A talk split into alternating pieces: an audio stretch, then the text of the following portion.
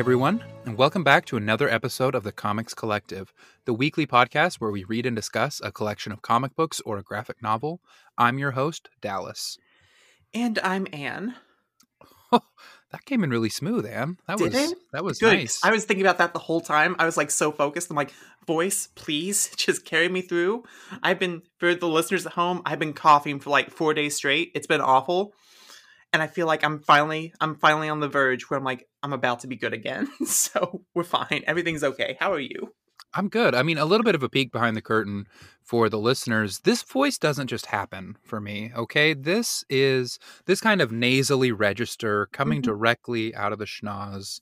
It it's hard work and Mhm. it begins early in the day, you know, on a podcast day, I wake up and I just start screaming very loud because I want to blow my voice out first to get sort of that low gravel Mhm. before then working it back through hours of the use of a neti pot. But I don't put water in the neti pot. I put Monster Energy drink in Oh, the neti okay. pot. I've never drank one, but I use it in the neti pot, and it's heated, by the way, in case you were wondering.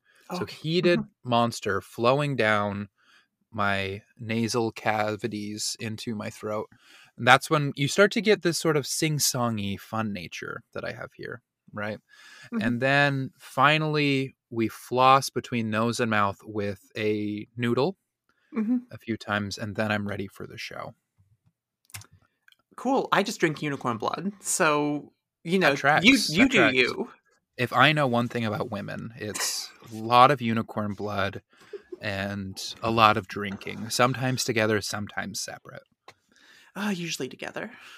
Perfect, perfect. Um God, I could use a drink. Anyways, what are we talking about today, Dallas? Today we are talking about Grant Morrison and Chaz Truog's work on Animal Man with DC and then was later folded into DC's Vertigo. So we are doing a new format here on the Comics Collective where someone is in charge of the episode. Mhm. This is the episode that I'm in charge of. I know, shocking. Alexis didn't pick Animal Man. Um, in great Alexis fashion, she has uh, bounced on the Grant Mhm. Morrison episode. She said, I actually just herniated my interest in doing this episode, so I'm going to have to sit this one out. and I said, Damn, Shoddy. Okay. And I said, damn, she beat me to it. You said, Shit. I, there was like a sparkling moment where I was like, Am I going to have to do a solo show? And then I was like, Do I do voices for each of them and talk like a crazy person? Or do I just try to like raw dog it? But then you came through and you will talk. Yeah, yeah. I, I would have paid to see that though. I, I want you I want you to make puppets. Like the one you have of you, I want one for me and Lexi, and I want you to do a, a video podcast where it's you Mm. and the puppets on each hand and you have to have like the Where- What do I use to direct the third puppet? it's you. Oh, I am the third puppet with Yeah, each of you on a need the- hand. we don't need the Dallas puppet because we have the Dallas. I am a Muppet of a Yeah, man. exactly.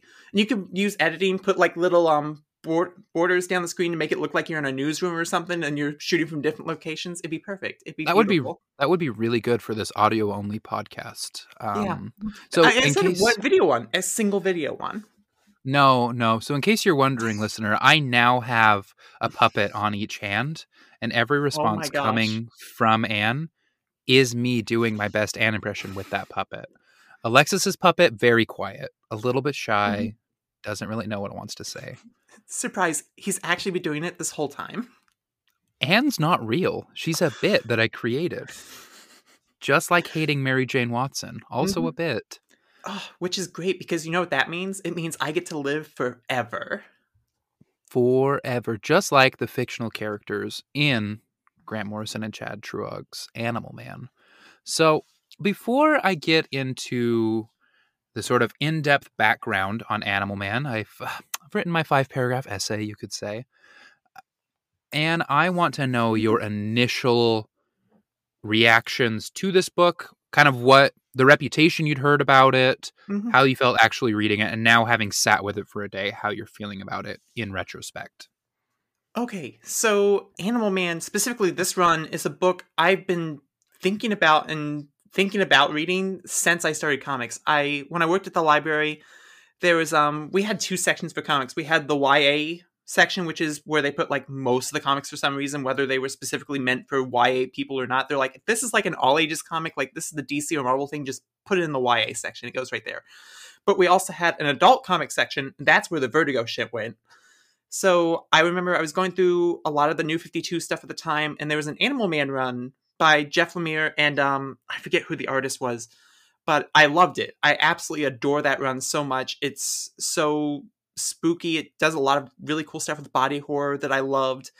Um, it was it was a really fun run. So when I went back to that corner and I saw that there was an Animal Man in the Vertigo section, I'm like, I need to check out what this is about. And I think I read specifically the issue with the um, Coyote Jesus, and I'm like, you know what? I think I'm gonna give this some time. I don't think I'm ready for this um, drastic shift in tones yet. I'm not. I'm not there. And I've been thinking about it ever since. And I've heard from everyone I talk to that just they adore this run. Everyone seems to really love this run for everything that turned me off in the first place, which is so funny because that's basically the same thing I'm I say about Sandman too, and why I didn't read it back then. They like how weird it is. They like how meta it gets at the end. They like the really interesting places that Grant took the character. And that was the reason I was hesitant because I had such a love for that new 52 version then like I don't want this version to either not live up or I don't want this version to make the version I already love look pale in comparison, you know? Where I'm like, I was trapped between a good book and a hard place. So finally, finally got around to reading it. And I have to say, I have some, I think I have some mixed and interesting feelings about this book. Because none of what I thought ha- would happen did happen. I think at the end of the day, I'm sitting here like, that was a pretty good run doesn't change my opinion on the character or the run that I'd read before. But I'm also not sure if I completely got it, you know? So that is my initial reaction coming into this book and a, a little bit coming out of it. So I will turn it back over to you to talk about how you came to this book. Yeah, so um, for those of you that don't know, a few weeks ago, Grant Morrison came to New York City as part of their press tour for their novel Luda, which I'm now about two thirds of the way through. Still very concerned with how Ludacris will be roped into this book. I'm a little bit shocked he hasn't appeared yet, but I do have faith in Grant's ability to somehow loop in Ludacris into the biopic of Ludacris. Luda, but while Grant was in New York, I actually had the opportunity to go and talk with them about Luda. And, you know, we went, we got some drinks and dinner. Um, and then the craziest thing happened. Grant turned to me and they said, Dallas, my good old friend Dallas, um, you haven't covered my book Animal Man yet on the Comics Collective. I am a weekly listener. And I'm just really shocked that you, who I know has a hmm, sort of so-so relationship with my work. Mm-hmm. Haven't touched Animal Man yet, and I said, Grant, Grant, Grant, Grant.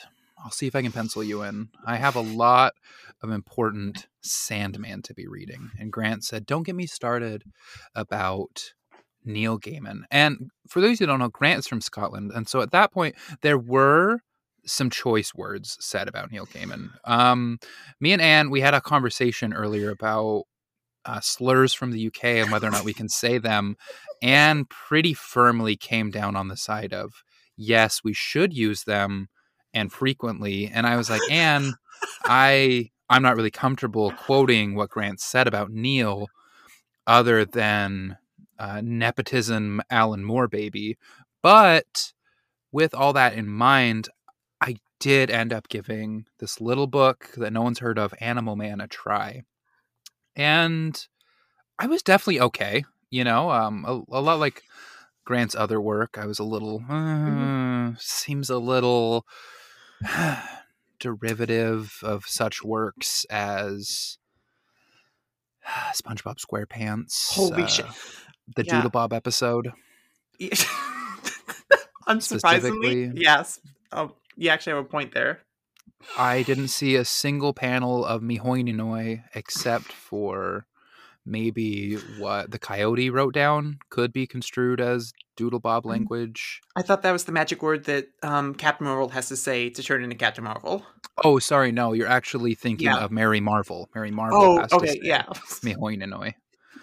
And And if you say it backwards, she goes back to the fifth dimension. That's correct. Yeah. Um, where she hangs out with Batman's friend, Mr. Mxyzptlk, who wears the little Batman outfit. Oh yeah, right. And then No. Bat-Mite's the one that picks on Superman. Yes, not to be confused, however, with Reed Richards, who is also from the fifth dimension, but came through as that dimension collapsed and is now a devourer of worlds. I thought he was the guy that could pee and still talk to you in the living room at the same time. No, sorry, you're actually thinking of Swamp Thing. Okay, cool. Never mind. Eh, and continue.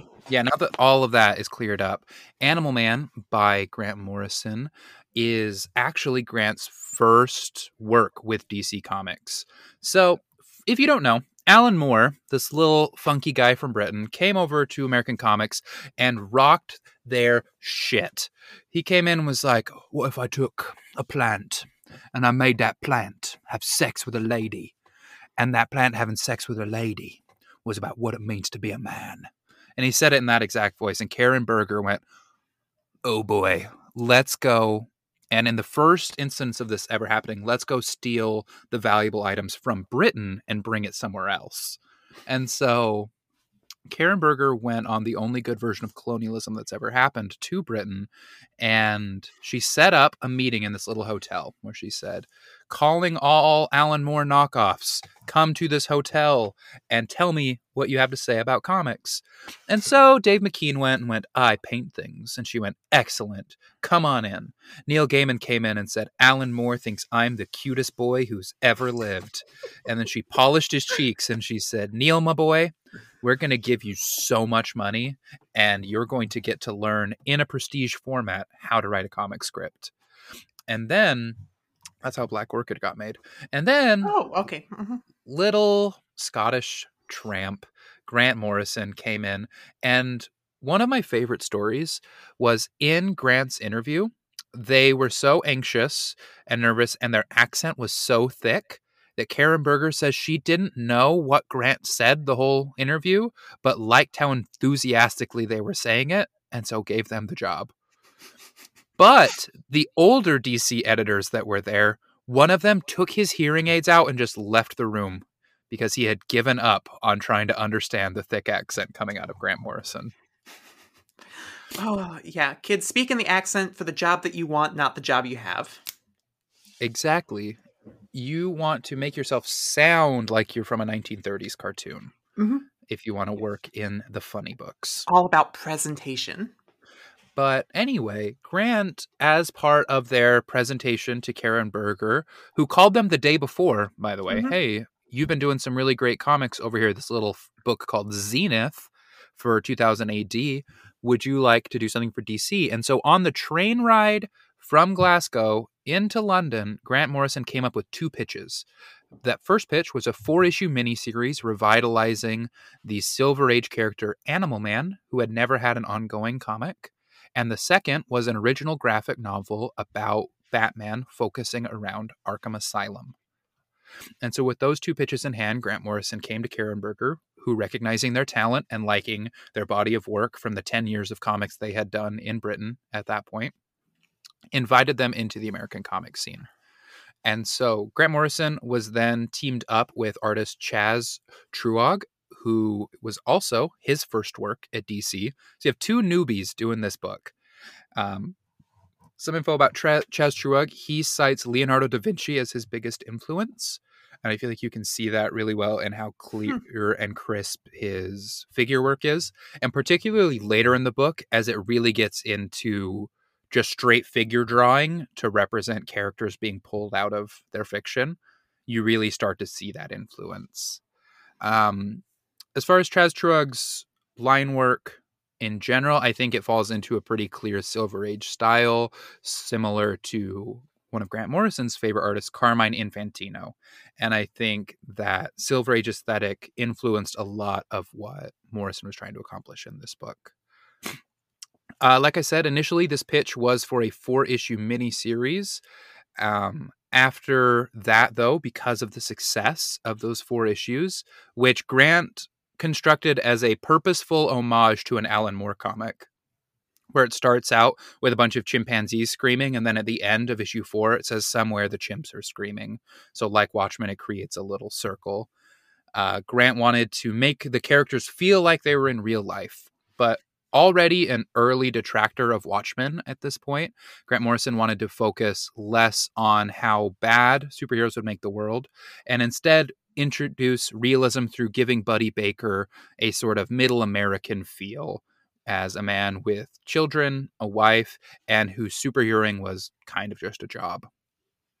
Um, however, beginning in issue five, Grant realized that they didn't really like making that kind of comic book. They weren't having a lot of fun with that. And so they got weird with it, frankly. Um, and there's an interview where Grant was asked, "Did DC's did Karen Berger like where you decided to take the character after issue five? And Grant's like, "I think I just had enough momentum that she didn't know how to stop me. Like she wasn't particularly excited about how trippy I was getting it, mm-hmm. but kept selling, so I got to keep coming out." I love that when the numbers were too strong for them to stop me. Yeah, like that's pe- the dream. People dug it. I really I found charming in an interview Grant Morrison said that they were completely shocked that anyone liked issue 5. They were positive that that was the nail in their coffin at DC Comics and when it was received so strongly it really served as a gust of wind in their sails. And I think Animal Man then becomes a great example of the kind of work that Grant Morrison is going to do at DC for the rest of their career. It's a book mm-hmm. about characters revitalizing and dusting off old concepts, pushing against the reductive takes of crises and trying to expand the universe out again while talking about our relationship with fiction. And I think I want to close out this little section of backstory and what the thing is from a with a quote from Grant. It said, "I'd been reading Watchmen and other real life superhero books, and I thought they were a dead end. I wanted to make a stance against that stuff and get back to the big, weird, imaginative stuff that said comics could do anything." With Animal Man, it's clear that I'm planting a flag in the sand, trying to suggest a way you can still be intelligent, but be wilder and more imaginative. And ultimately, I think that this book succeeded very well in accomplishing that goal as we see the comic get progressively weirder, weirder, wilder, and more imaginative while endearing us more to Buddy Baker and his plights as a real life superhero. Yeah, wow, you just set the gold standard for the, for the um the research section. That was wonderful. I had a lot of fun. I read a lot of books and interviews and chapters of books about the British invasion. It gave me a lot more uh, love for this creator that I already admire so much, um, but also just that era of comics and really the role of Karen Berger. I don't know what format I want to do it in, or if one of my YouTube friends wants to do this, I want someone to do a deep dive on Karen Berger because that lady changed comics. Uh, I want to know so much more about editors because I'm sure there's so many out there who've shaped things and we just never knew their names because the writers and the artists they get all the credit and the editors I just it's so interesting. It is interesting because editorial is a dirty word in comic yeah. book circles, but you don't have one of the best long running imprints in comic book history without a strong editorial hand from mm-hmm. Karen Berger. So it would definitely be something interesting to dive into. We've done these character studies. It would be fun to do an editor study. Get biographical in here. Should, could be fun. Shoot a little fun. documentary. So, and do you want to work through Animal Man in sort of sequential chunks? There's yeah, we can we can do that. I, I there is so much in this run that happens. I feel like the first four issues they're like that's like the solid the first arc. Then that fifth issue hits, and then it's just like a series of unfortunate events leading up to the crazy moments where you get like the crime syndicate reading copies of Justice League and being like, "Oh, we're comic books. And it's just I yeah, let's let's talk about it. It's it's to be a lot to break down. But speak you were talking about that first arc and how that was the one that Grant's like I'm going to try doing, you know, that typical American superhero and I it was the one I was reading and I feel like I could feel Grant's disinterest in it as I was reading it. Because you every time you pick up a book that someone tells you like, "Oh, this is amazing. You're going to love this. This is world class. This is one of the best things I've ever read." It's one of the things you're like, "I'm expecting this to kick ass from issue 1. I'm going to expect it to get up and go." And it got up and felt like it lied back down dead. I'm like, this reads like any other superhero book. I think if you read the first four issues of this, you could be forgiven for thinking this is just another forgettable run from the 80s. I was not a huge fan of this first arc, but I want to know what did you think, Dallas? Do you agree with me or did you see like the the snippets of potential there? I think I saw Grant's ability to character build mm-hmm. and yes and comic books really well where realizing that Animal Man was a background character from Strange Adventures number 68 in the mm-hmm. 60s just a throwaway character it felt very cool to me to see so quickly a world get thrown up around Buddy Baker and he just gets to live in it. But ultimately, when I revisit this run, I there's a real chance I'll skip the first four, four issues. Like yeah. the book comes alive for me at issue five, and that's not to say that this four issue mini series isn't interesting, but like Anne said, it's something that while that even Grant felt like was derivative then when it had it was Alan Moore light two years after Alan Moore had created Watchmen, and so with now 40 years of people trying to recreate Alan Moore's style, this first four issues really doesn't mm-hmm. sink in quite as well as the atomic bomb that is issue five. Yeah, it feels like you really go off the deep end there. It's like three foot deep, and then you instantly dive straight into the Marianas Trench. It's issue five is a 10 out of 10 comic in all the best ways. So, it, oh, you go. Oh, no, passing I back was, to you.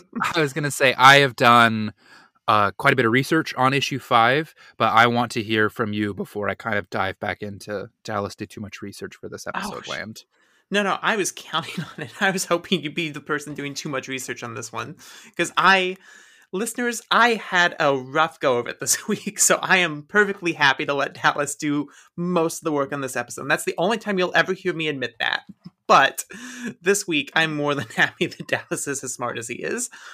That fifth issue, the one that scared me away to begin with, is the one I go back and I'm like, this is this is the shit I read comics for. This is someone saying, what is the craziest thing I can imagine?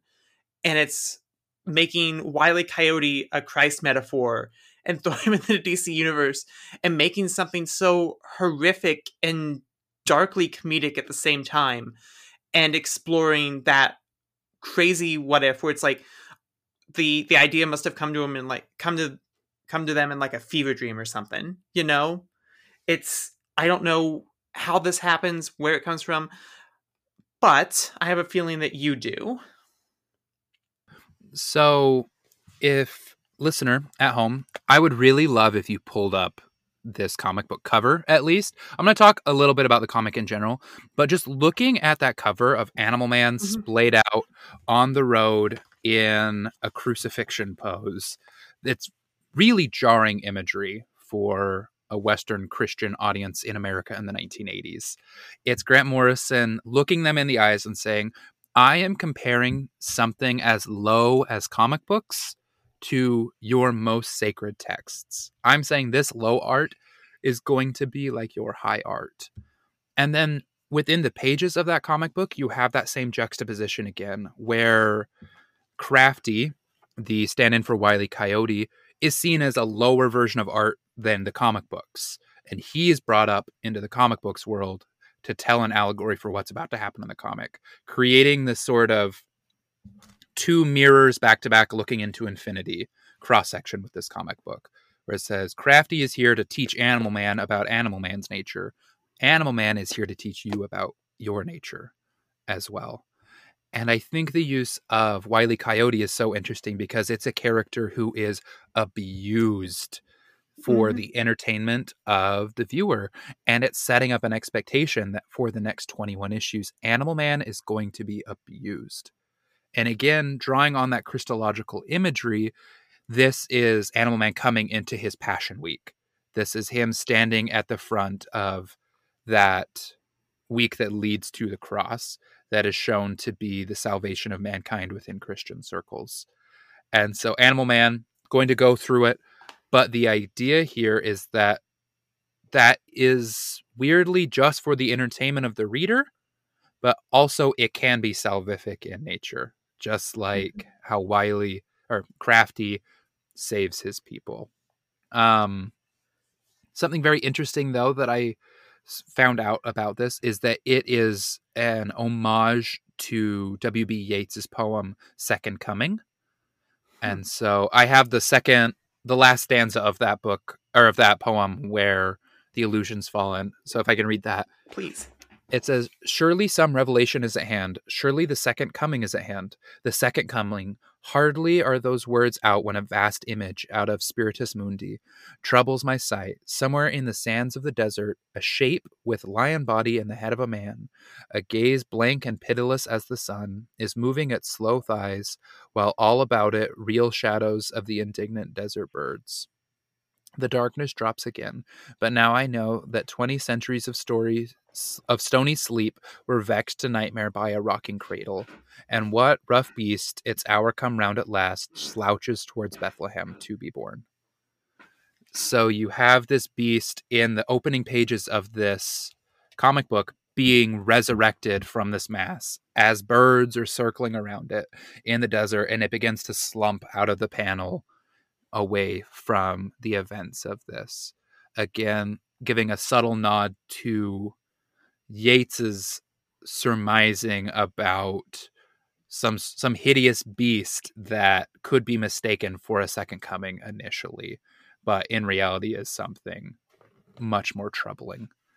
And I thought drawing on that imagery to talk about this as a sort of perverted mirror of Christological imagery again was very clever and I liked it a lot. Yep, I was right. You you had it down. The thing I was thinking about is I think the reason that going back and looking at this run as a whole that those first four issues feel even more disjointed is that those four don't play into the main message of this run at all.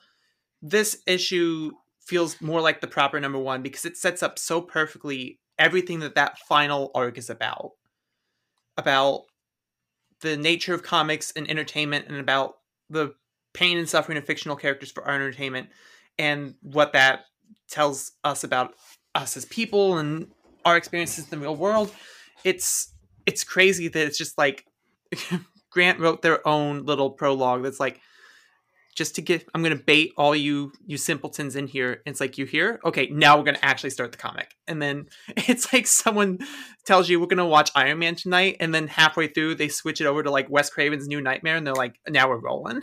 Now we're going with this crazy meta shit that's gonna rock your socks off. That rules. Um, what are your thoughts about the last two panels where you can see the artist's hand imposing on the image?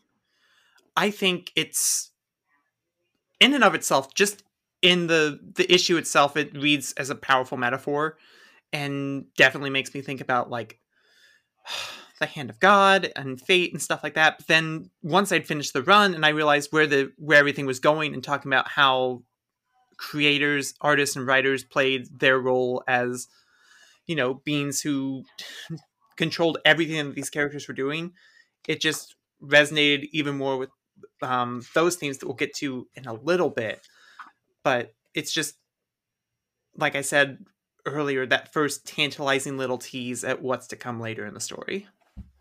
Absolutely. And so, dear viewer, for viewer, are they viewers? I think there might be more than one. There might be two. No, I just mean they can't see us. So are they Oh. lis- are they listeners? Listeners. Are I they, guess are they so. viewers? If they're staring at the phone, everyone look at your phone right now. Okay, now they're viewers. Right. Perceive me. Perceive me. Please. I'm shouting into the void. I have nothing important to say, but I want to be acknowledged as existing.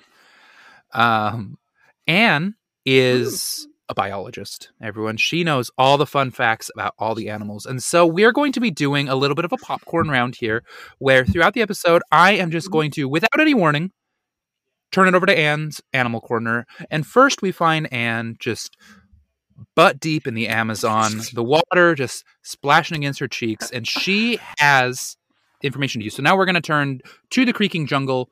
Anne, what animal fact do you have uh, for us? well, crikey, gone through Animal Man, he takes the powers of a lot of different animals. And there's that one moment in the first four issues that I thought was really cool where he takes the power of a worm to regrow his arm, which, you know, is actually factual. Worms can regenerate and form new um not appendages, just like new halves to themselves if they are split. Um, I will tell you though, it's not going to happen in about five minutes. It's going to take about eight days, but the worm can grow a whole new half. And I'm kind of interested because it does it on both ends. So wherever Buddy's arm went, there should be another Buddy Baker rolling around, growing out of that arm. So there should be two of him now. And yeah, that's that's how that works. Biological fact number one. But boom, thank you so much. Uh, did you all see? Oh, again, sorry, not viewers, not viewers. You did not see the piranha that were creeping in on Anne's legs. Uh, that pink dolphin, while cute, is somewhat concerning. I am concerned. There is a history of them being quite vicious, really getting into some Anna, some Alan Moore behavior. I'm honestly more concerned. You can see it. The pollution is supposed to be so bad. I just Listen, I have a sharp eye. That's what these glasses are for. but again, sorry, not viewers, not viewers, just listeners. So you didn't see all that. But issue five, and you said it sets up the themes for the larger book. So maybe rolling a little bit into this larger narrative, how do you feel like issue five sets up the rest of the book? I think it sets us up to expect that this is going to tackle issues that are larger than Animal Man and that are larger than the scope of the DC universe. And I think the final page, going back to that last point, if I could have said it more eloquently, I think that's what that sets up really, really well. And even the cover of this sets it up really, really well. Just it's a visual, you know, besides all the um the biblical allegories and all that that that image calls to mind, just the fact that it's very deconstructive on the cover makes you instantly realize that they're going to be talking about the nature of comics and creating comics as a whole. And it's interesting to read it as a binge versus how it must have been as a long read because like two years passed between when this happened and when Grant Morrison actually finished their run on this whole thing. So trying to keep that fresh in your mind that whole time must have been not as easy, but what do I know? It's very interesting because there's a concentrated focus from Grant in this book to make every issue after issue 14, for the most part, there is one exception to this rule, a one shot where it's a one and done adventure where Animal Man comes in and saves the day. Mm-hmm. And there are seeds sown throughout those adventures, though, that will bear the fruit of the finale. So you can see a lot of inten- intentionality for where this book wants to go, but there's a desire to be accessible to anyone picking up an issue. Mm-hmm. Uh, something that is interesting, though, is that Grant voiced a concern that this was becoming the animal cruelty spotlight of the month, where there in the middle, there's a stretch where each issue kind of just feels like it's a different take on Animal Man saying this version of animal cruelty is bad. I'm going to stop it. And then moving on to the next one and being like, this is bad. I want to stop it. And so there seems to be some tugging forces in Animal Man as it goes on that ends up creating something really beautiful. But you have Grant wanting to talk about animal rights, something they held dear to them, wants to talk and have a conversation about Crisis on Infinite Earths and whether or not it was a good thing for DC Comics. Mm-hmm. And then lastly, how art impacts us both as creators and consumers of it. And I think that wrestling match throughout the rest of Animal Man yields some really interesting results. I completely agree. Especially on the fact that once we hit issue 14, I feel like without knowing where this was going at all, because this was my first read through, once I hit issue 14 and I started seeing those connective threads leading us in a single direction, the book picked up for me so, so much because I loved issue five. I thought issue six was okay. I really thought issue seven was fun, but then after that, the the one shots after, and especially the Vixen arc, which I expected to love because I love Vixen, just felt very forgettable to me. Every time B'wana Beast was around, I'm just like, you know what? I'm okay if I just skip this part. I'm okay if I don't remember B'wana Beast. I agree. Also, I don't know where the British invasion got this phrase, but if any of them uses the phrase the call of the jungle drums ever again hmm about a black character, I'm going to lose my marbles. Yeah. Grant, you've been warned. We talked about this over dinner, Grant. I confronted you. It got a little messy, but ultimately, I think we ended on a good place. Um, I don't know. I did. I didn't love when they went to Africa either. I liked the alien backstory, but beyond that, it was not great. I want to go back and reread the alien backstory because I think the that's the only part of me that the the Lemire run still held its its little fingers in me for and didn't let me fully immerse myself in it. Because just I know you haven't read it yet, but spoilers for that run. For the sake of the the narrative that he tried to build in that, because he tried to connect Animal Man to the green, so he made Animal Man connected to the red. Long story short, the red's like, hey, so we kind of faked the aliens because we didn't know how to explain to you that we existed. So we just like, hey, you like aliens, let's make that a thing. I think it's the, the probably the dumbest part about that run, but it gave me the impression it's like the, the aliens are dumb. I don't like the aliens. So I was kind of reading it like my arms crossed and like stupid orange aliens. I don't know what your purpose is, and I don't like you, and I don't. And later books tell me you're not real, so I don't have to care. So ha. And that was, yeah. I find the aliens so interesting because the creation of this book predates Grant's own experience in Kathmandu that they've talked about, mm-hmm. where they were visited by higher dimensional beings who broke down the nature of what they were as a third dimensional being to the visitors who were higher dimensional beings and showed them the meaning of life and then left them sitting on their ass in Kathmandu going, oh boy, that's a lot to parse. And so it's very interesting that Animal Man seems to be about a higher dimensional being pulling up a lower dimensional being and saying, This is what you are. And I think the aliens serve that role in Buddy's story of sort of pulling him up, showing him the curtains all around. And there's that famous panel where Buddy turns around and says, I can see you. And I just I found it very interesting that this book predates that experience of Grant's because you it really feels like life imitating art. Mm-hmm. It's it's crazy you mentioned that I completely forgot about that, but I need to be more vigilant about stuff like that because writers do that so often. It's you know it's write what you know, not the other way around. So I'm every time a writer does something weird, I got to be like, what happened in your life that made this so important to you? Were you also visited by Kathmandu aliens? Please tell me in the please comment below. Yes, hi over in the chat. If you could let us, have you been visited by Kathmandu aliens? Um, I personally have not, but I have not yet. so far, no Mm. Kathmandu aliens. They might take us up halfway through this podcast. If the audio just cuts out, I do hope you will continue to listen to the end because I Mhm. would like ad revenue. But If if it cuts out, we just put an ad right there. that's a really good idea. Except we Yeah. will be with the higher dimensional beings. Do you think they'll let me edit the podcast from the higher dimension? I th- I thought they were going to bring us back. I thought that's what they, they they bring us up for a little bit, then they realize we smell, and then they're like, okay, go back, go away. So, so true. They're like, It's- did one of you didn't wash your ass? I'm not saying it was the straight white mm-hmm. man, but you It- all have a history of that, and I'll be like, damn it. it's the equivalent of being out on the trail and you see a cool lizard. You're going to pick it up, you're going to show it to your kids, and then you're going to put it back because what else are you going to do with it? You're not going to take that thing home. That's true, unless you're me as a child who brought home a horned lizard, which I always knew as a horny toad as a kid, which Mhm. is a funny name in hindsight. But me and the horny toad, we were friends until it had to go live outside because I was too scared to feed it crickets because crickets gave me the willies. How often did you get sprayed by eye blood? Never once did that happen to me. Awesome.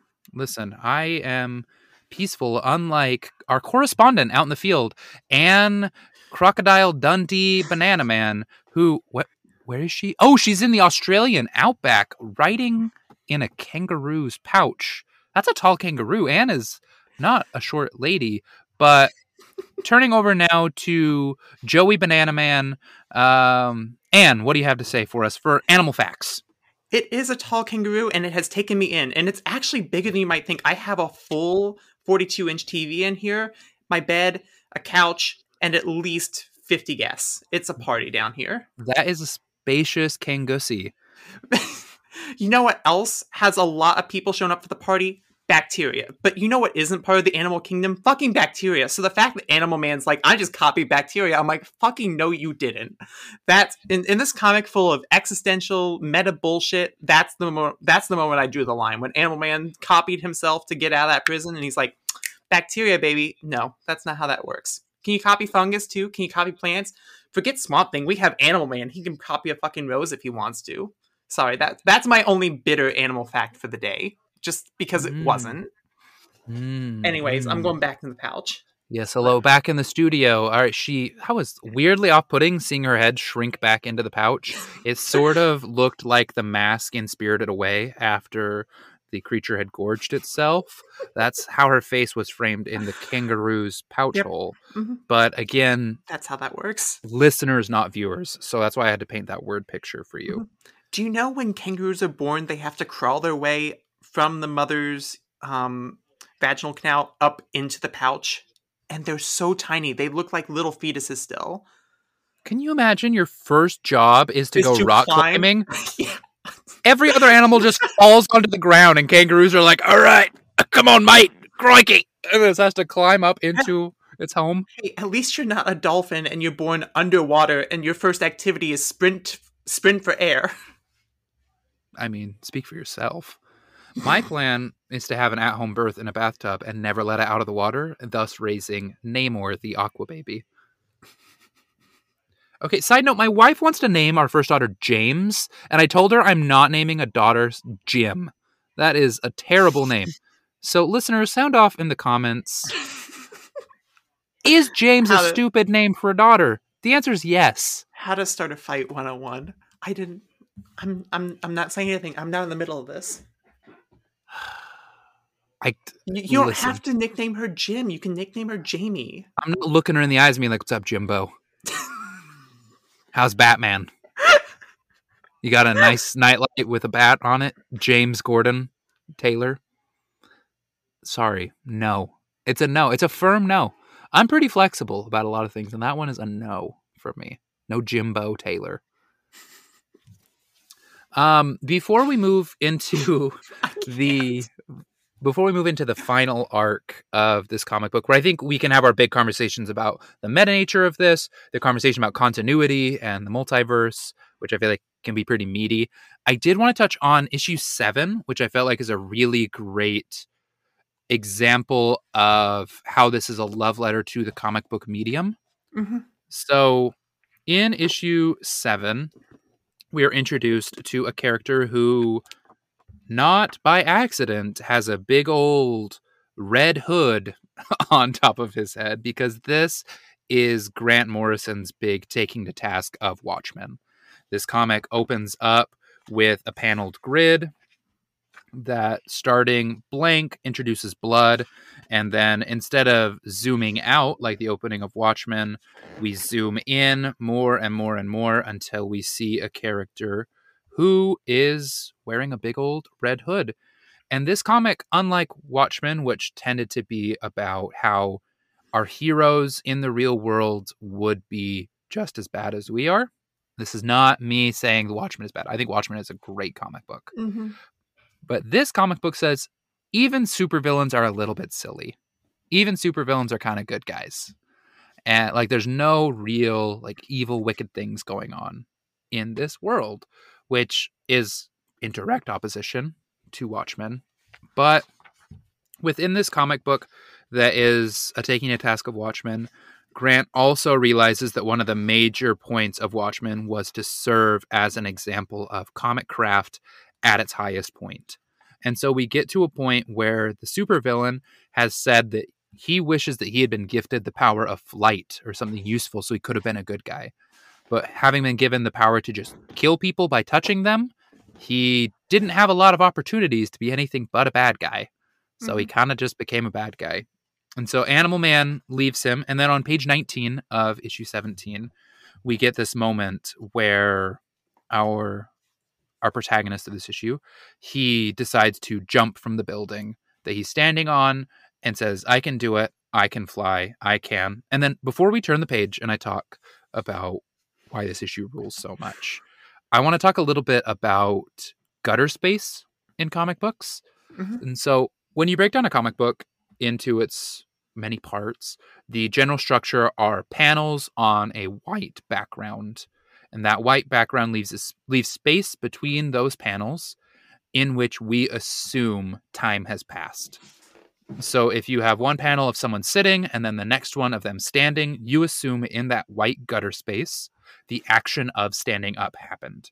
Mhm. And that's one of the the biggest asks of comic books is that you are going to accept that part of the story happened where you couldn't see it. And so, understanding that idea, when you turn the page after the man jumps and says, I can do it, I can fly, I can, on page 20, there is just the character splayed out like he's flying on a blank white page. Mhm. And so he is in the gutter space of this action. And so there is no time frame on how much how long he is flying. He could be falling very rapidly, flying for only seconds, or he could be there stuck in perpetuity, actually flying like he said that he wanted to. And if you take Animal Man seriously, this comic book about how these comics represent just as real of a world as we have, this character on this page is flying for as long as Animal Man is in print.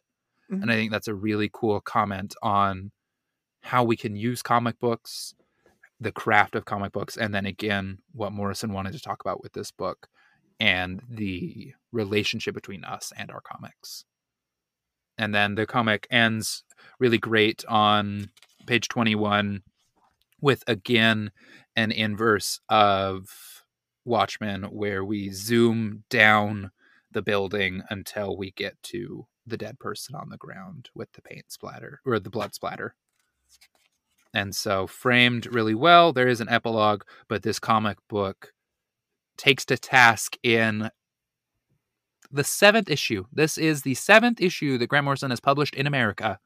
And they're already like, here's my thoughts on Watchmen. They're different. And here's an equally well crafted comic book. And I think that's pretty baller, honestly. Um, that's my corner about issue seven.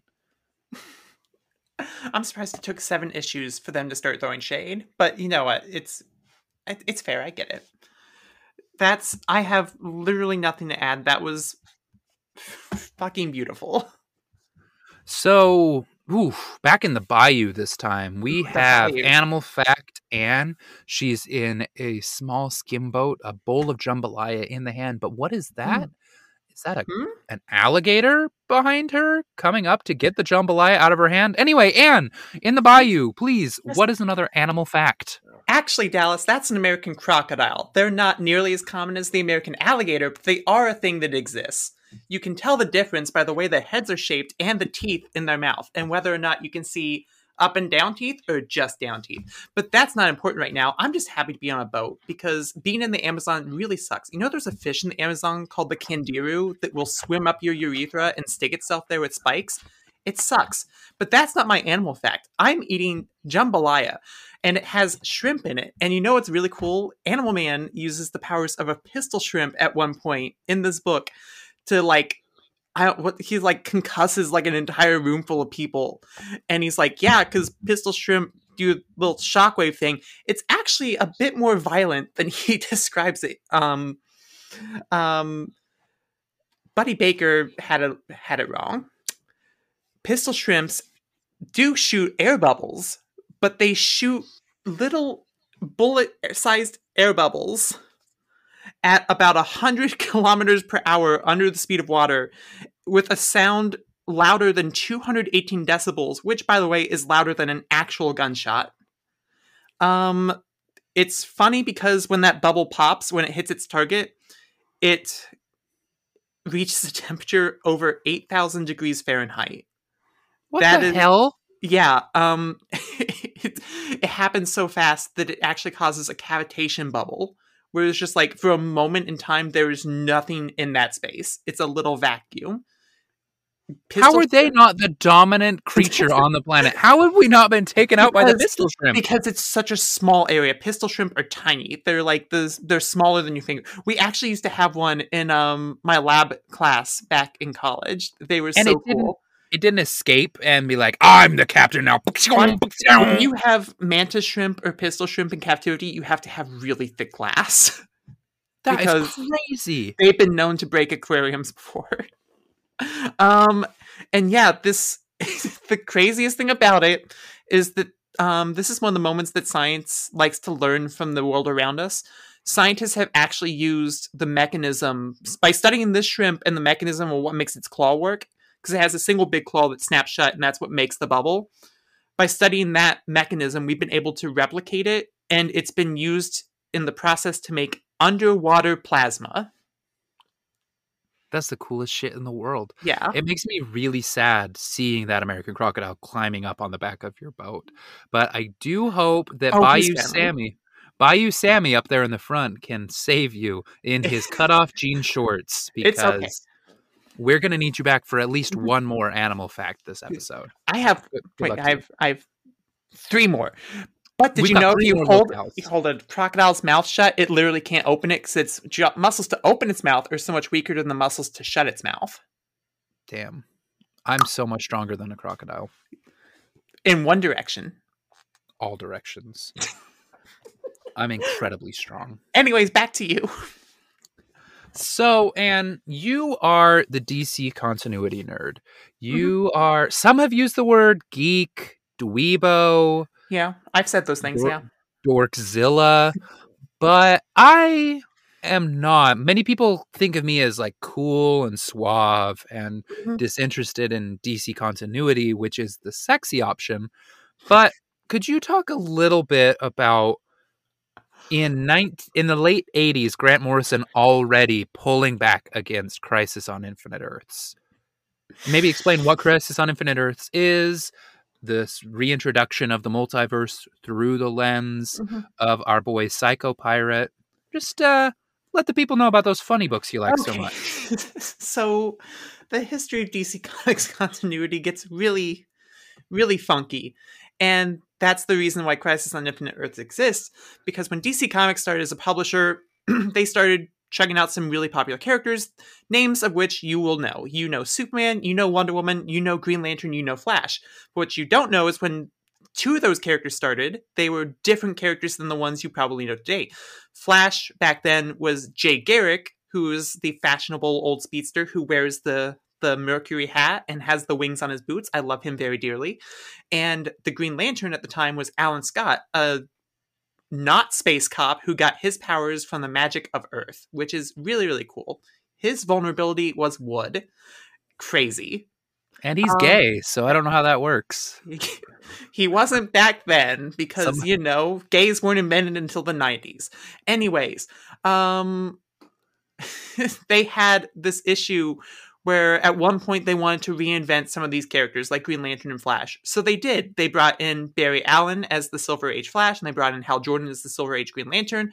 And their answer to how can we have two flashes and two green lanterns is what if we just had two earths? So they did the thing where they're like okay well we have um Superman, Wonder Woman, Hal Jordan, and Barry Allen, since they're what's hot right now, they're over here on um, Earth One with that funky little Batman guy.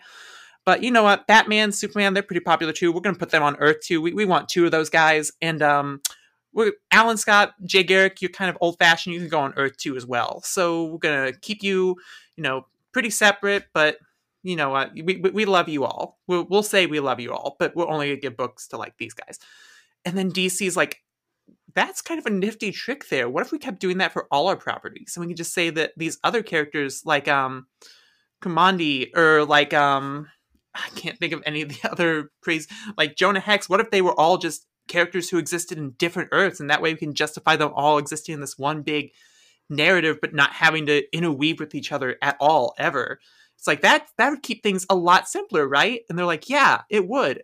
until the decades started piling on and they realized we have a lot of characters and a lot of Earths, and no one really knows where anything fits right now. Because some people remember stories where Superman did this, but it's not canon on Earth 1. That's only canon on Earth 2. So how do we how do we simplify this? And DC's like, so you remember that time we had the JSA from Earth 2 meet the Justice League from Earth 1? Um yeah, what if we did that, but for all the Earths Earths at the same time, and then fuse them into one Earth so we don't have to worry about all this nonsense ever again that's gotten way too big for us to handle. And that's how Crisis on Infinite Earths came to be. It's one event that was meant to simplify DC's catalog of characters into one easy to follow universe, quote unquote.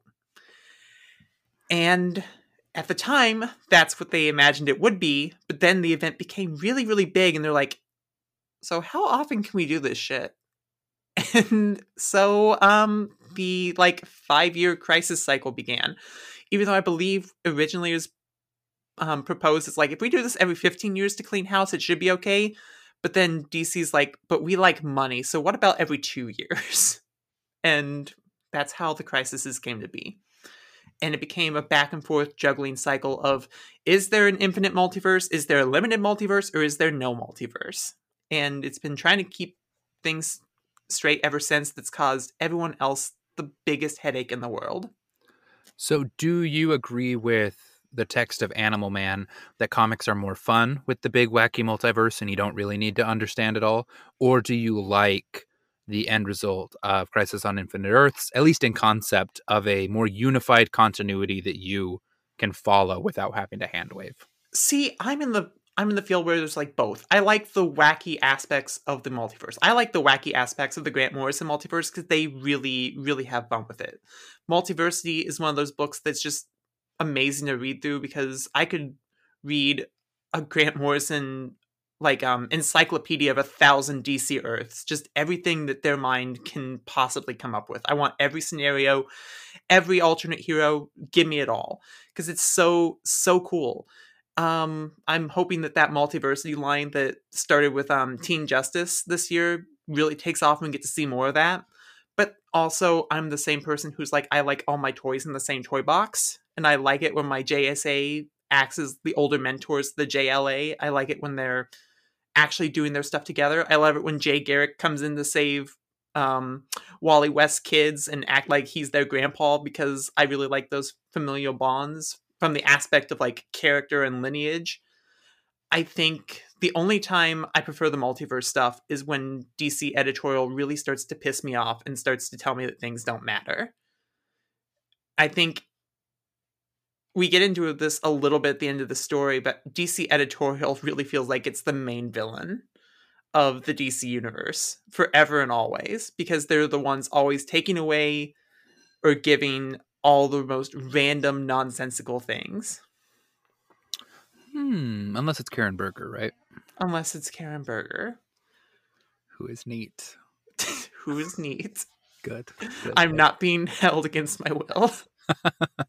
Uh, if they were viewers, they could see you holding up the sign that said "Help me," but they are sadly just listeners. Sadly. So, I really dug the end of this book. hmm Yeah. Um, yeah, I I kind of want people to experience it. If you have somehow dodged how Animal Man ends, you should stop. I'm giving you permission to stop listening here. Assume that this podcast continues just as charming and as insightful as it has been. But I'm really I'm giving you an out here. If you have not read Animal Man, hop off because we're going to talk about the end and the end is really fun and I wish I knew what the end was before reading this. I wish I hadn't because I feel like it would have blown my mind. So bye bitches. Okay, so anyway, Anne, Grant Yeah. Morrison's in this comic. Yeah. Says howdy, I'm here. Says hello, hello. I have I hair still. If you would have told me that Grant Morrison shows up in one of their own works, I would have I would have guessed Doom Patrol. I would have always guessed Doom Patrol. Just it feels like that's a Doom Patrol thing. But no, it's just it's Animal Man. Uh, I mean, they do show up in Doom Patrol. Uh, They're just named Jane. um, in case you're wondering. but in a much more literal sense, Grant Morrison. You do not get more literal than this comic, unless you're talking about that like crossover book that just happened not too long ago. Yeah, sometimes people are like, I can do what Grant Morrison does, and then they can never do it. Ever. No one has ever pulled it off. Not a zilch. Unless even then, no. I'm not even gonna say it. I'm gonna say it. I I kind of want to know what you said. You need to type it in chat what you were about to say. But anyway, continue with your your soliloquy. Talk about what was it like to see them with hair. It was weird. I was like, "You're bald. You're bald, mm-hmm. bald, bald. oh, my eyes!" I I thought this worked really well. I I'm of two minds. I felt like it was going to be a bigger deal in the book then it ended up hitting me. Like I felt like it was supposed to be like oh, oh, oh, oh kind of moment, and it felt weirdly quiet, just as this conversation, basically with Grant and the reader, about what it has felt like to be a professional comic book writer for the last two years over the run mm-hmm. of Animal Man. It felt a lot more intimate and less metaphysical than I think. Because a lot of people, they're like, some of the greatest meta moments in comics, and they cite the page of Buddy turning and seeing the reader and like, I can see you, which was great, a really iconic oh, yeah. image. But then they also talk about like Grant Morrison being in their own book, and I was like, I don't know. It felt more intimate than bombastic to me mm-hmm. for Grant to be in this book. After everything that happened in a very explosive climax of getting close to crisis level proportions, where um I forget what his name is. Why did I forget Psycho Pirate. Thank you so much. I was kept thinking Mirror Master. I'm like, that wasn't he's he's the other guy. um, when Psycho Pirate's literally vomiting up comics and characters that he forgot about, like he's me trying to appease people on Twitter on my Twitter timeline, like, hey, remember Lorena Marquez?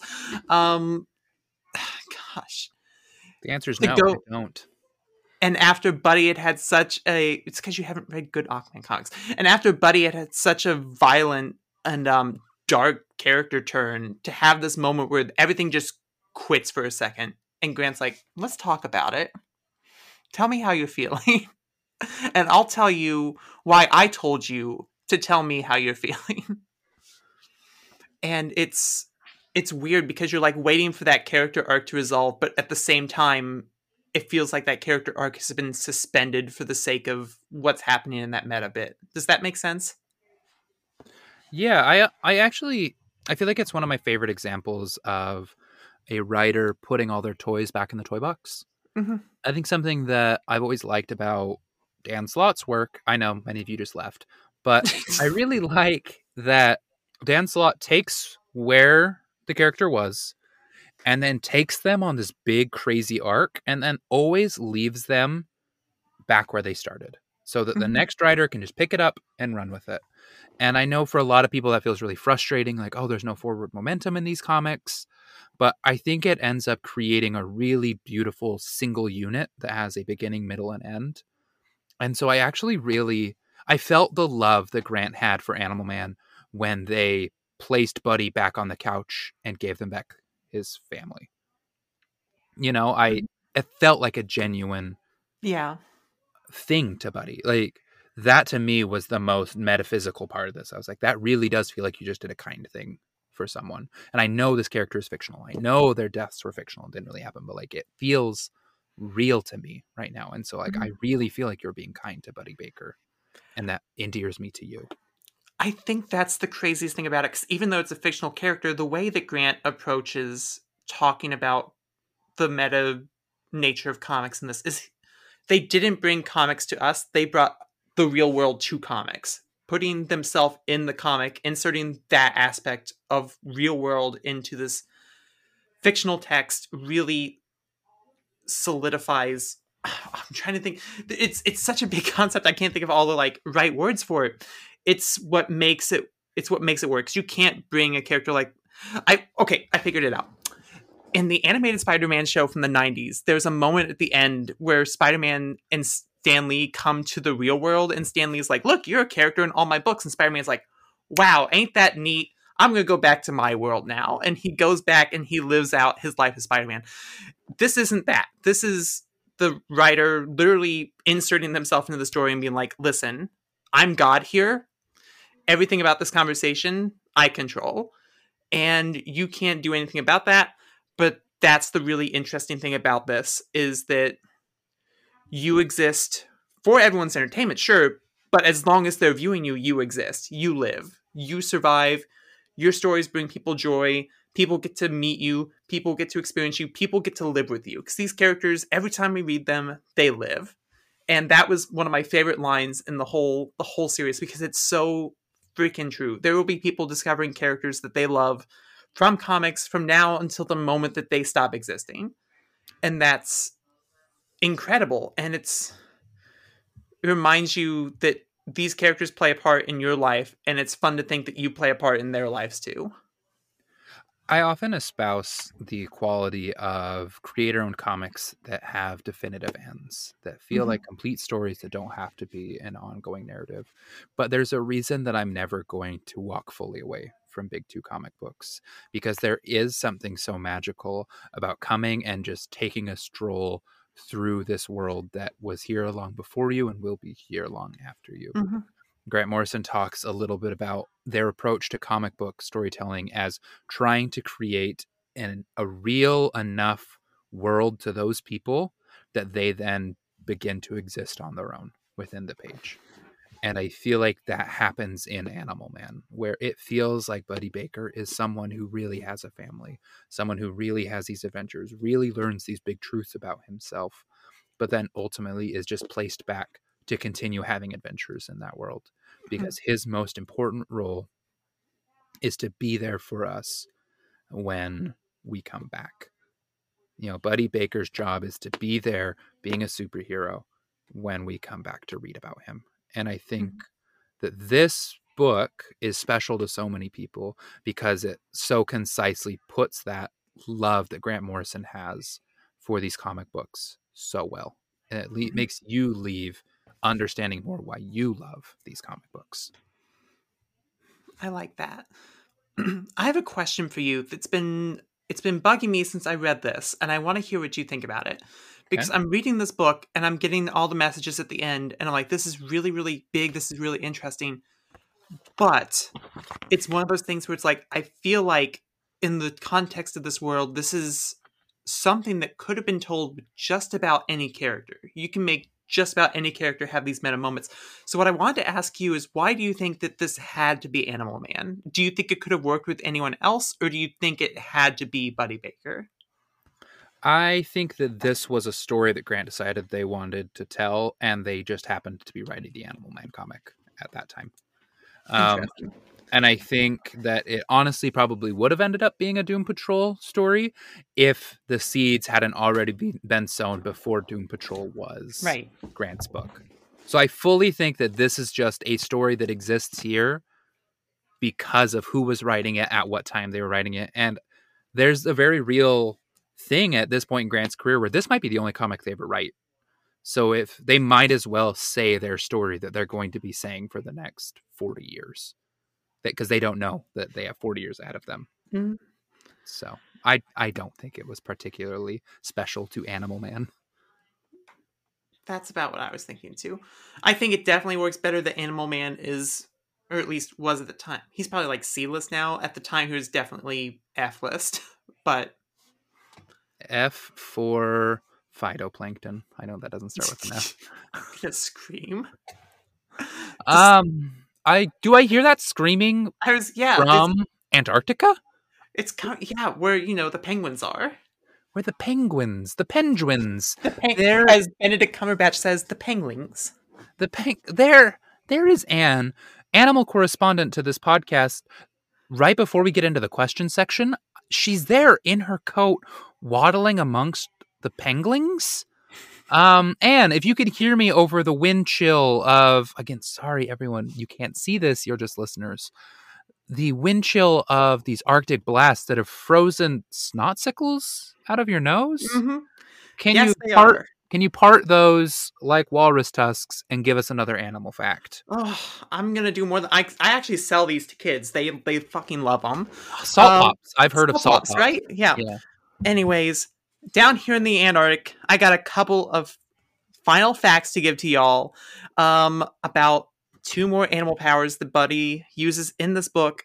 One of them is when he is fighting. Um, I believe it's the. I think they called it the bug, the big evil suit, and he needs time. He's like, I need time to slow down for a second. Smaller animals experience time differently. Let's do that. And I'm like, that sounds like some made up bullshit. That sounds like I heard this on the. I heard this from my cousin Frank one time, and he said because he's also the guy that said that roaches are invincible, which they are not, by the way. That's also a lie. Um, so that's not a thing. Turns out some um, studies show that the higher an animal's metabolism, the faster they experience time, or the slower they experience time, because it lets them react to things faster. It feels real to me because flies have been juking me my entire life. Like I have never successfully swatted a fly without a fly swatter Mm-hmm. because they're just like bitch. And so when I read that, I was like, absolutely true. Yep, it's because they're so much smaller, their metabolisms are so much higher that they can afford to lend energy to that to those reactions, to those receptions. For like a fly where it's like I have a week to live, it makes sense to put all its energy, I'm going to bet all of it on keep me alive. Let me react to things like a fucking ninja. Whereas a blue whale isn't going to have that same reaction time because it's like, I'm 100 feet long. I don't really give a shit if a fly swatter is coming at me. Let it hit me. Who gives a shit? I need to stay alive for longer. So that's the scientific explanation they gave me for why that happens, which is really, really interesting. It also means, good to know, your dog probably definitely feels like it's living a full life. Oh, what a So- lovely little guy. lovely little guy actually feels like he is living dog years. So take that in stride. Um and the final one is when Buddy uses the powers of an electric eel to knock the bug on its ass. And that's actually pretty um, accurate because electric eels have been um, registered um, delivering about 40 to 50 um, milliamperes out of the water milliamps out of the water, and that's um equivalently 10 times as powerful as a taser. Well, shit. yeah.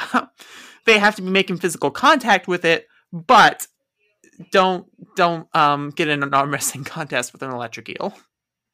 Word. I'll, I'll try my best. Did you know electric eels aren't the only electric animals? There's also electric rays. I mean, first off, the PR team on the electric eel, outstanding. Yeah. Because I was unaware of any competition. Yeah. That's like Coca Cola completely eclipsing Pepsi instead of only mostly eclipsing Pepsi. But that's it, it. It seems not. It seems unfair. Like the stingrays already had their thing. We're like we got we got danger swords at the end of our tails. But I mean, then there were some. right, yeah, right there in the name. Yeah. It's not called Electric Ray. It's called Stingray. Sting, Stay in your lane.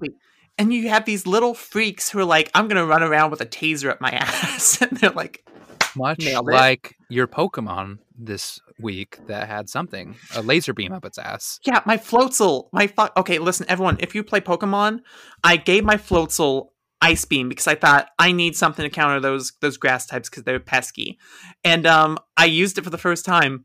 I burst out laughing and crying because I expected it to shoot it out of its mouth like a Godzilla thing. No, the thing turns around, starts spinning its tail, and this little white beam starts shooting out of its ass.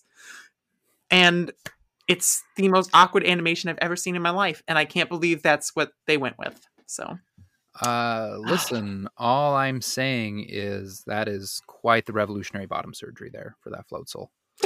Uh, how, how does that work? What was it before? Listen, it had not a laser beam, and now it does have a laser beam down there. I'm not one to question Pokemon sciences. Ah, they much much further ahead than us. You're not supposed to tell anyone that bottom surgery gives everyone laser beams down there. It's our only secret defense. It also comes with Bluetooth and Bluetooth Bluetooth capabilities. So you just hear like a muffled like You hear-. And you open it up and it's like we went skinny dipping in the park. You're like so It's- anyway, back I can't believe you went to that before WAP.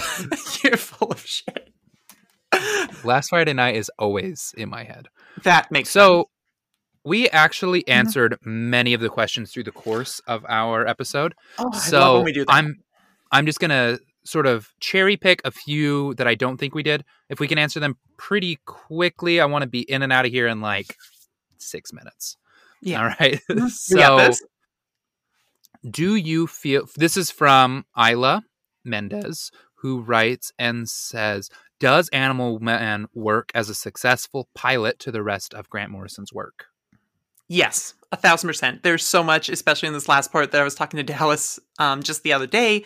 Like, we get to see Limbo here, and Limbo shows back up in Final Crisis, and so much here sets up what Grant wants to do with Multiversity and Final Crisis and everything that happens there. They spend their entire career talking about how comics are fun and making comics fun again and going into the craziest aspects of it and just saying we can do anything in comics so why don't we I like that. I Mhm. agree wholehearted. This feels like a palatable version of Final Crisis. Uh, Yeah. frankly. Um, Oswald writes in and asks, What are your thoughts on James Highwater and his role in the story? Um, I would it be bad if I said mostly forgettable? Yes. Um, so anyway, I think James is really interesting as the character who feels these pullings on the fact that he is fictional, but is a minor character. So he's not Mhm. given the page space to have these big revelations that Buddy does. And he acknowledges that. He's like, I feel like I just showed up here. I feel like like I only exist when I'm talking to Buddy, and I can feel that. And that is a very interesting character to talk about and to have somewhere. It's surprising how how like okay he was with that. He's like, this is okay, pretty chill, I guess. Not bad. I feel like if I found something out like that, I'd be like, at least I don't have to wonder. you know? Like there's no existential dread because I just know.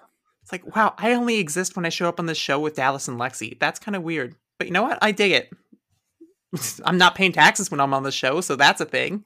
I only exist when I'm cloud tweeting. um, and we have a final general question from Joe. It says, What are your favorite prose books you've ever read? And are you reading any in this particular moment? Ever is such a big word. Um I know I'm a big fan of The Green Mile and um The Stand by Stephen King. Um one that I just read that is going down as one of my all-time favorites is um This is How We Lose the Time War, which is this really really cool novel written by two authors who each pen a different character fighting for two different sides of a time war. And if you like really really intense sci-fi like really high concept stuff this is the book for you because it's two time agents talking from the most imaginative and beautiful places across all of time and space writing these letters to each other first tauntingly and then like spicy like um flirting and then eventually full out bleeding heart love letters to each other and it's really beautiful and interesting definitely definitely read it and you know anything by N.K. Jemisin, The City We Became, so fucking perfect. And um, About Right to have now- a sequel. do what? The City We Became is about to have a sequel this year. Yes, I'm so ready for it. It's I think it's a twofer. I think it's one, two, and then it's done. Yeah. I so. Very excited for that. I'm currently reading through Gideon the Ninth, which is really fun. Um, also, if you haven't checked out Jay Kristoff, you should. They um he got to write his first DC comic, I think, not too long ago. It was one of those short stories in the um what's the Tom Taylor um Middle Earth or Game of Thrones Oh, book uh, he's doing? Knights of Steel. Knights of Steel. Um, that had a one-off recently that he wrote a story for. I haven't gotten to read it yet, but he wrote the um, Stormdancer series, which is about this steampunk version of the future where this girl befriends the last surviving griffin, and it's really, really cool. I dig that. Yeah. Uh, right now, I am reading Luda by Grant Morrison. I'm really enjoying it. I also am reading A Clash of Swords, which is the third uh, Song of Ice and Fire book. And then I have plans to start Stephen King's Fairy Tale once I finish. I've heard such good things. I really liked the description from the Dust Jacket, so I picked it up, Mhm. and it's gonna be my second Stephen King book ever. um, but my favorite books of all time, I love Dune. I love Do Androids Dream of Electric Sheep. hmm I love The Lord of the Rings, and I love The Alchemist. Those are probably Oh, the four books that I love the very most. Um, I'm I love novels. I've been an avid Mhm. reader my whole life, and I the I read a lot of comics recently, so it's been nice to get back into novels a little bit and pump the brakes on comics. Gosh, I'm gonna start reading some novels again soon. It's nice to be off painkillers and being able to read novels again, which was I, I packed a whole backpack full of novels. I'm like, I can read these at the hospital, and then my oxycodone ass is like, no, you can't, no, you won't. Keep listening to Brooklyn Nine Nine. Just get through this. I didn't say anything about Neil Gaiman, American Gods, and The Ocean at the End of the Lane. Oh my god, love them both. Okay, I sorry. echo, I echo both of those. Both really great books. I read a Mhm. review once where someone said American Gods was too long. I read the extended edition, and I wish there was more. So that they can bite me. it. Yeah, that's a good book. I want Some the sequel, though, Neil. I want the sequel. You promised a sequel in the little afterword in the extended edition that I read, Mhm. and I'd like it. I want to know what Shadow does in America when he goes back. You should check out Anansi Boys at least. No, Fine. never, Neverwhere is my next Neil Gaiman novel. Okay, that one's it's solid. Yeah, that's what I've heard. Should we do the end credits? I was actually I had one more question for you. If you had any, if you had the powers of Animal Man, what animal would you pull from first? Um, a horse Mhm. for penis size. Great. That's Yeah. that's exactly the answer I expected. Exactly the plebeian answer that a non-biologist would say. The true answer is bombardier beetle because bombardier beetles have these two chemicals in their rear ends that combine at the end that cause a literal explosion of hot, fiery liquid to come rushing out of their butt sides. And that is the first thing you do. If you are not launching yourself with fiery shits, you're not doing Animal Man right. I mean, first thing, I eat dairy on a regular basis, so I'm well aware of fiery liquids shooting out of my ass. Uh, so I- check your like, I, I am the human bombardier I beetle. Thank you very am- much. Yes, I'm Bombardier Beetle Man. But if you like this show, want to hear more from us throughout the week, please go follow our Twitter account at CMX Collective, our TikTok account, The Comics Collective, or you can find each of us at at Dallas underscore comics, at Ann Comics, and at Lexi Lou underscore comics. If you enjoyed the show and want to show your support, please go to Apple Podcasts wherever you're listening and give us a five star review, and we will read it off in the show, like these lovely folks who did it this week. Um, we have one from Smooth Dog 65 who says, "Hilarious, funny, and insightful show. Love of comics is abundant. Hope they stick around. We plan to. Thank you so much, Smooth Dog." I liked the Oh. little like morose note at the end of that one. Like, hope they make it. Uh, me too. This one, this one's my favorite because it's just says "A- Anne has bad opinions, five stars. Um, some call me and it says this is probably my favorite comic podcast. Also, the only comic podcast I listen to. All of y'all are great, but Anne keeps having bad Batman-based opinions, so that actually makes it the worst comics podcast of all time. I will have you know that all my Batman opinions are correct. He is a gross man who lives in the basement, and you know what? This man will do literally anything but go to therapy. Literally anything. He will endanger the youth. He will endanger his city. He gets his dad killed again. He gets dad one killed and dad two. Um, oh, also dad three because you know Flashpoint dad also died. So you know this man goes through parents so often. I think he wants to be Batman. I think he wants dead parents. That's that's my Batman take. Is Batman couldn't if he had his parents back, he wouldn't know what to do with himself. He would shoot them himself. If if a crisis brought back Thomas and Martha Wayne just as they were, he would pull the gun out himself and say, "No more. I have to be miserable," and he would shoot them both. Beautiful. And finally, feel free to email us with your questions or comments for the show at thecomicscollective at gmail.com. Wait, are you not going to address that? I, I just said the Batman would shoot his own parents. Are we not going to talk about this? And we will see you next week for our episode on on Batman. Oh, no, we, I can't stop. where Anne will introduce us to The Legion Legion, of of, Superheroes. Superheroes. I got it just in time. See, we did it together, and now you owe me a soda. Um, we are reading the Mark Waid Legion of Superheroes. At least the beginning, um, probably up until about Supergirl shows up, just to get a taste for it. Because this was the Legion run that got me into the Legion back when I started reading comics. So I want to see if, as an adult, the spirit of teenage rebellion still holds up.